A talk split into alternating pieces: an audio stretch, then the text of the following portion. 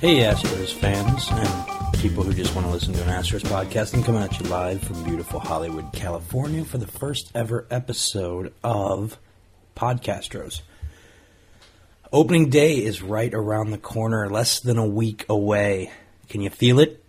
I can feel it. I love baseball season.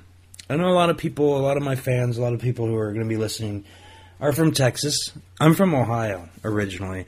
And like Texas, it's a big football state. But when I was younger, I got really into college football. But but now it's baseball. It's just it's I I can't get enough of it, and I'm very excited. This is my favorite time of year. Everyone starts with a clean slate, and on April 1st, our Astros will be there in Philadelphia. Then we go to Cincinnati, and then we come home. April 8th, home opener against Florida Marlins. So, what are we expecting this year? What are we looking for? Roy Oswalt, Lance Berkman gone. That was the news of last year. Big news. The names in our programs are different. They're names that this time last year, most of you probably had never heard of. Probably didn't know who Brett Myers was, or maybe you had an idea, but you didn't have a great idea who he was. J.A. Happ. Jason Castro, you might have heard some buzz about this young catcher. Brett Wallace, you almost surely didn't know who he was. Chris Johnson, if you followed our minor league system, you might have known who he was. Bill Hall, you knew from Milwaukee. You sure didn't know him as an Astro. Clint Barmes, you might have known. Even our manager, Brad Mills, you probably didn't know this time last year, or you barely knew him. And uh, so it's a new team. It's an exciting team. It's a team we're all as fans, you know, still learning and, you know, figuring out who do we like, who don't we like. Um, it's kind of exciting, I think. I think it's very exciting after, you know, we've had so many superstars. You know, the the era of Nolan Ryan is gone. The era of Biggio and Bagwell is long is gone. Uh, and now the era of Berkman and Oswalt is history. And we got all these other people, and we got to figure out who's our favorite. We got a few names we know. We got Hunter Pence. We got Carlos Lee. We got Wandy Rodriguez, our little scrapper who we re-signed this year. Bad deal in my opinion, not not important. And the news is now Jason Castro, as you know, is out probably for the season. That's not the big news. The big news Clint Barmes, broken bone in his left hand. We signed him this offseason to be our shortstop. He's going to be out four to six weeks. And who is going to be our shortstop now? Tommy Manzella? Nope, probably not. He, he's already been sent down. He's already been he's already left camp. Which leaves a few names, most notably Matt Downs. Matt Downs has been uh, he's had a great spring. He could definitely fill in for four to six weeks for till Barmes is back. Angel Sanchez had a good, pretty good last year. He hit 280 through 57 games last year, playing shortstop. Probably going to be one of those guys, but you know, uh, whatever happens, you know, these four to six weeks, and this is baseball. These four to six weeks. Well, what what is what is he missing? What is Clint Barmes missing? What are we doing without? What? How important could these four to six weeks be? Without our opening lineup. Our opening day lineup will not include one of our starters. We're talking about 37, 38 games in that six week period if we if it goes six weeks. You can hear all the noise outside. We're talking about three games at Philadelphia, three games at home against Florida, four games at home against the Padres, three games at home against the Mets. So that's what? That's uh, three, six, like 13 games. That's 13 games against Philly, Florida, Padres, and uh, and the New York Mets. The rest are all division games. 24 division games. That's a lot of games. We're at Cincinnati for three. We're home against the Cubs for three. We're at the Brewers for three. We're home against the Cardinals, home against the Brewers, home against I'm sorry, back at back at Cincinnati, back at Pittsburgh, and then Cincinnati at our place. It's 24 games that we won't have our starting shortstop. 24 division games. So we need a guy. You know, shortstop is not a position that the Astros, even when Tejada was here, we didn't really ever get a lot of power from the shortstop spot. We're used to having names like uh, like Adam Everett. You know, I mean, let's be honest. We're used to having Tim Bogar. We're used to having those guys at shortstop. Tejada was always frustrating. You know he was. And even when he was good, he wasn't worth what he was getting. He wasn't worth the five guys we gave up to get him. But the nice thing is, Barmes doesn't fit into this youth movement. He's just a guy we brought in. And there's no pressure to see who the shortstop of the future is going to be this year. We got a couple guys in the minor leagues that are among our top prospects. That doesn't necessarily make them top prospects. We got Jiovanni Mier. We took him 21st overall in 2009 first round. He started off well in Greenville uh, in 2009. He had 380 on base, 864 OPS. But then last year he moved up to Lexington, and you know Lexington is not. Uh, it's not you know you don't you don't you're not facing a lot of world beaters in the in the Sally League. But he just he had a 323 on base percentage. It dropped from 380 to 323.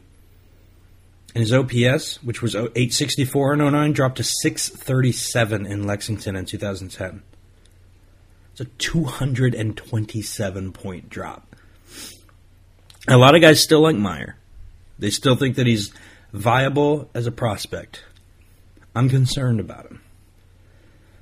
But when we traded Oswalt to the Phillies, we got a young man named Jonathan Villar. Jonathan Villar, um, he's got good good tools. He's got speed. He's got a nice line drive swing. But last year, uh, between Lakewood, Philadelphia, and one of Philadelphia's minor league teams, and Lancaster in the California League, Houston's uh, high A affiliate, between those two, he had 153 strikeouts in 563 plate appearances. What does that mean? Well, it means that he had more strikeouts than he had hits. His batting average was 260. I'm not a big batting average fan, but you know, it's a nice little ballpark. Where's he at? 260. Not bad, right? It's okay. Maybe not for the minors, but hey, it's okay. Well, if instead of hits you know, you for for batting average, you, you divide your hits by your plate appearances. If you were to do that with strikeouts, his strikeout average is 306. 46 points higher. 306. If he was hitting 306, he would be amazing. Everyone would be talking about him. He only walked 38 times.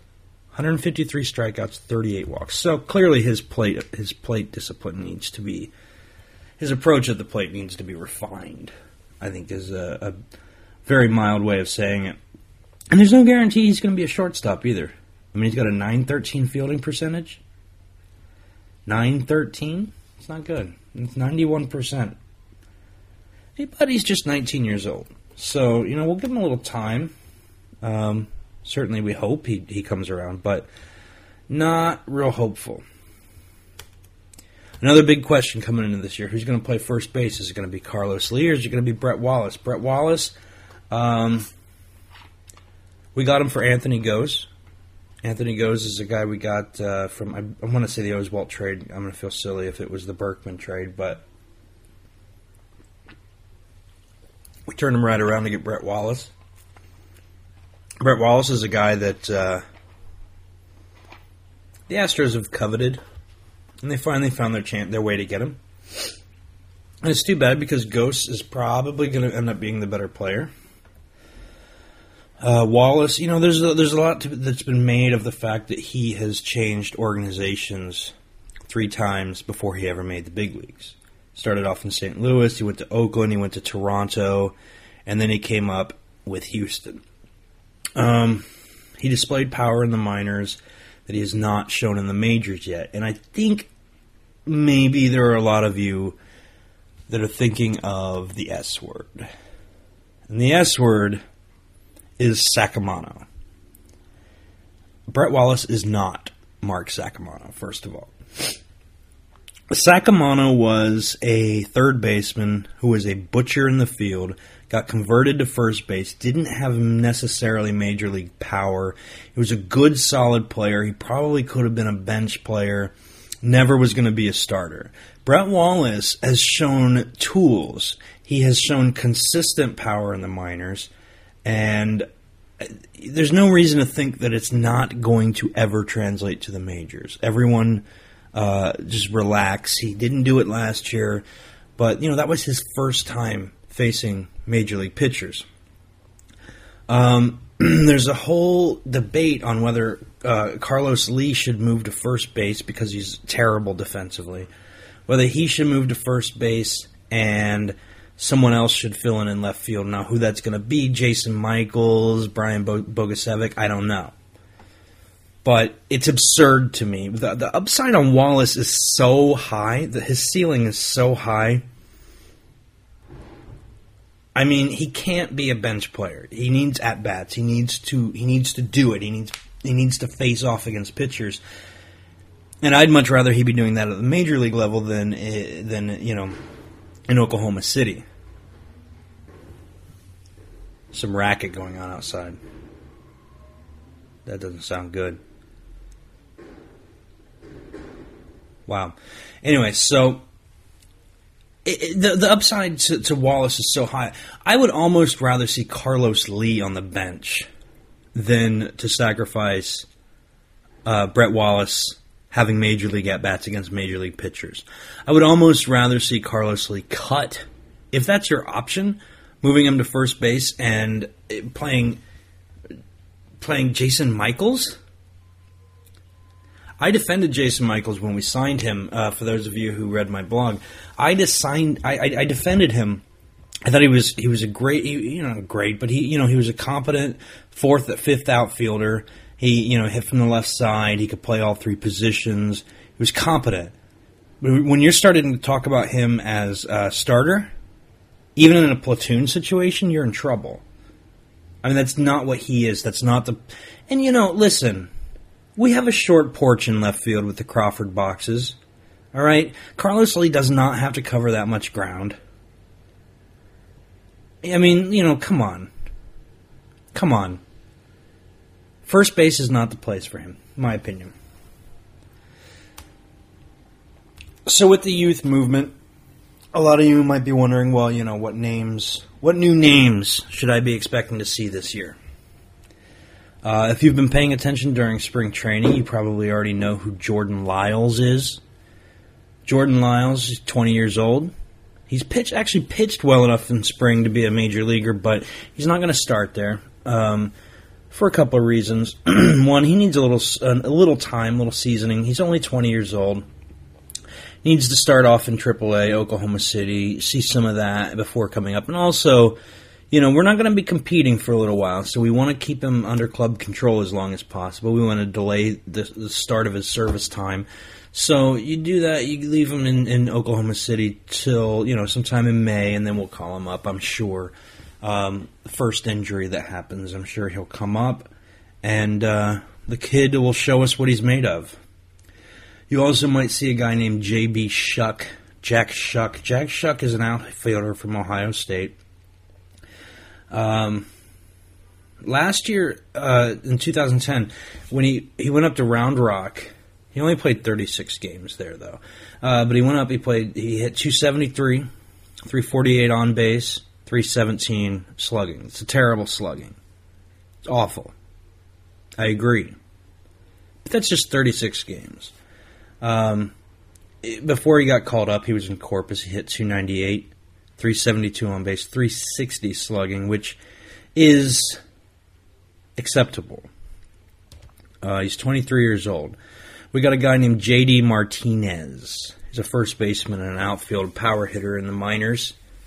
Uh, Corpus last year, he just played 50 games, but uh, he had a 302 batting average, 357 on base, 407 slugging. That's good. I mean, that's a guy that you're looking at. He's just 22 years old. His on base percentage is, is through the roof. His, his, his approach at the plate is fantastic, and that always translates. And he had a 598 slugging in Lexington before he got called up to Corpus Christi. That's pretty amazing. 598. Um, you you all know Brian Bogusevic. I'm sure we'll see him this year if he doesn't start on the major league roster. I'm sure he'll end up there at some point. Uh, those of you who don't know, he was drafted as a pitcher. We turned him into an outfielder. Um, he did play a little in the majors last year. He's uh, hit 277 in Round Rock last year, 364 on base, 414 slugging. He's 27 years old, so he's no longer really a prospect. So now is the time for Brian Bogusevic. There is no other time. He's got to do it now, and he's got to do it pretty well. And you know, our we're a little short in the minors. I don't need to tell you guys that. You know that. You know we don't have a ton of talent in the minor leagues. Most of our decent prospects, most of most of our guys are very young. They're from the last two drafts. You know, the cupboard really was bare. I know that sounds like an excuse for Ed Wade and, and Bobby Heck, but it really the cupboards really were bare. You know, we had a bad run in Latin America. Um, we, we we leveraged a lot of our prospects for free agents.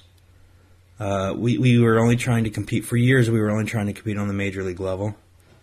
We weren't developing talent. We weren't scouting talent very well. So most of our decent prospects are young. They're from the last two drafts, or they came from uh, one, either the Oswalt or the Berkman trade. I mean, you're talking about uh, uh, Villar that we were talking about earlier. You're talking about Jimmy Paredes, uh, an infielder. Talking about Mark Melancon, the pitcher, uh, just 26 years old. J.A. Happ, who's already 28, and Wallace. I mean, these guys are all came from those trades. But we do have a few uh, minor leaguers to watch. Uh, two guys that I'm particularly interested in, and one is uh, right-handed pitcher. His name is Mike Foltynewicz. We took him in the first round, 19th uh, overall, 2010, out of Minooka High School in Illinois. Uh, he was the top high school player in Illinois. He's got a power arm.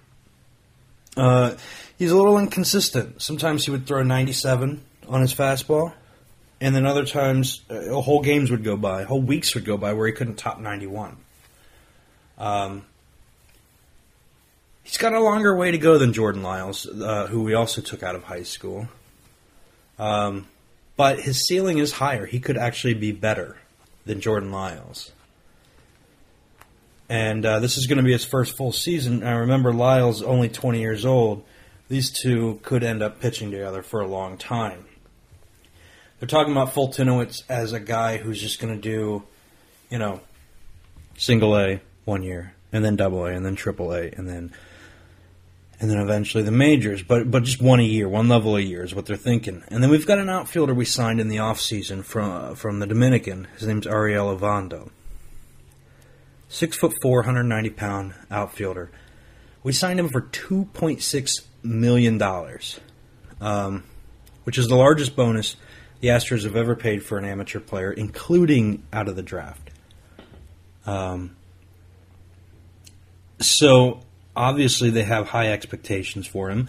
He's got incredible tools, though he's he's it's going to be a long time before he's in major league ready. But he's exciting. He's got plus plus uh, power from the left side. He's got a, a, he's got good bat speed. He's got leverage. He plays a good outfield. He's just 17 years old, but uh, I think he's going to be a key piece of our future. Well, it's too soon to say that, but let me say uh, I'm excited to see if he can become a good piece of our future prospects. And the nice thing about this year is, for those of you who are longtime Astros fans, you know we we we we've competed for a long time. All through the '90s, we competed. Um, through most of the 2000s, we've competed, and uh, the pressure's off this year. Even last year, it kind of felt like like, oh man, you know, I know we're not supposed to be good, but you never know. But if anything, the deals, the Oswalt and Berkman trades signified a shift of attitude.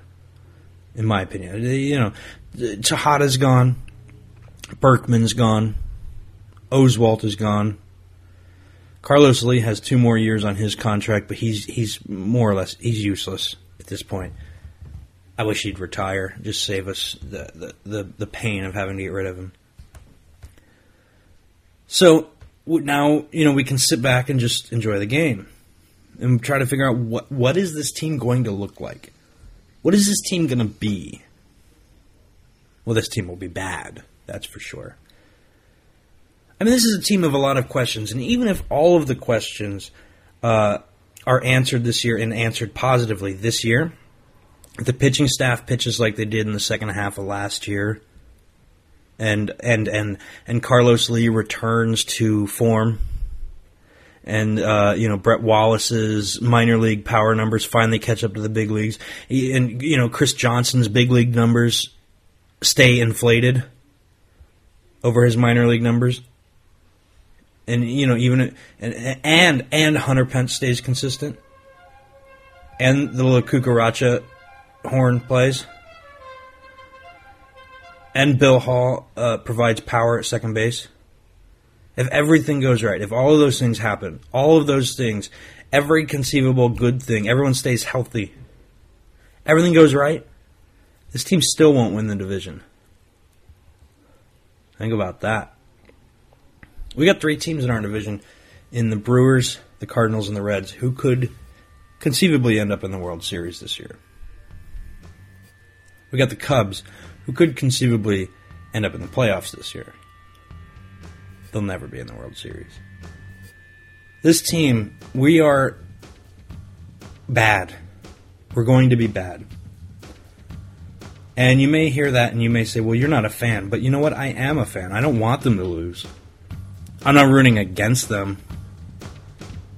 But I would rather have a successful team in four or five years, three, four, five years, than a team that can compete now. I'm realistic. And for once, it's not. It's nice to not have any sort of a shot at all. At all. It's like Berkman and Oswalt was like the front office's way of taking the pressure off. Just go enjoy the game. Don't worry so much about wins and losses. And hey, Drayton's going to be selling the team. Apparently, people are very excited about that. I don't have any opinion on Drayton. I don't care. Who is he to me? He owns my favorite team in baseball. Well, that was my first episode. I'm sure it was enlightening. I'm sure you're amazed. I'm hoping you'll come back next week. It'll be even better. It'll be better next week. I promise. I don't promise. It's a bad idea. In my next episode, I'm gonna, I'm gonna, I'm gonna aim to be better. So, uh, I will see you all around.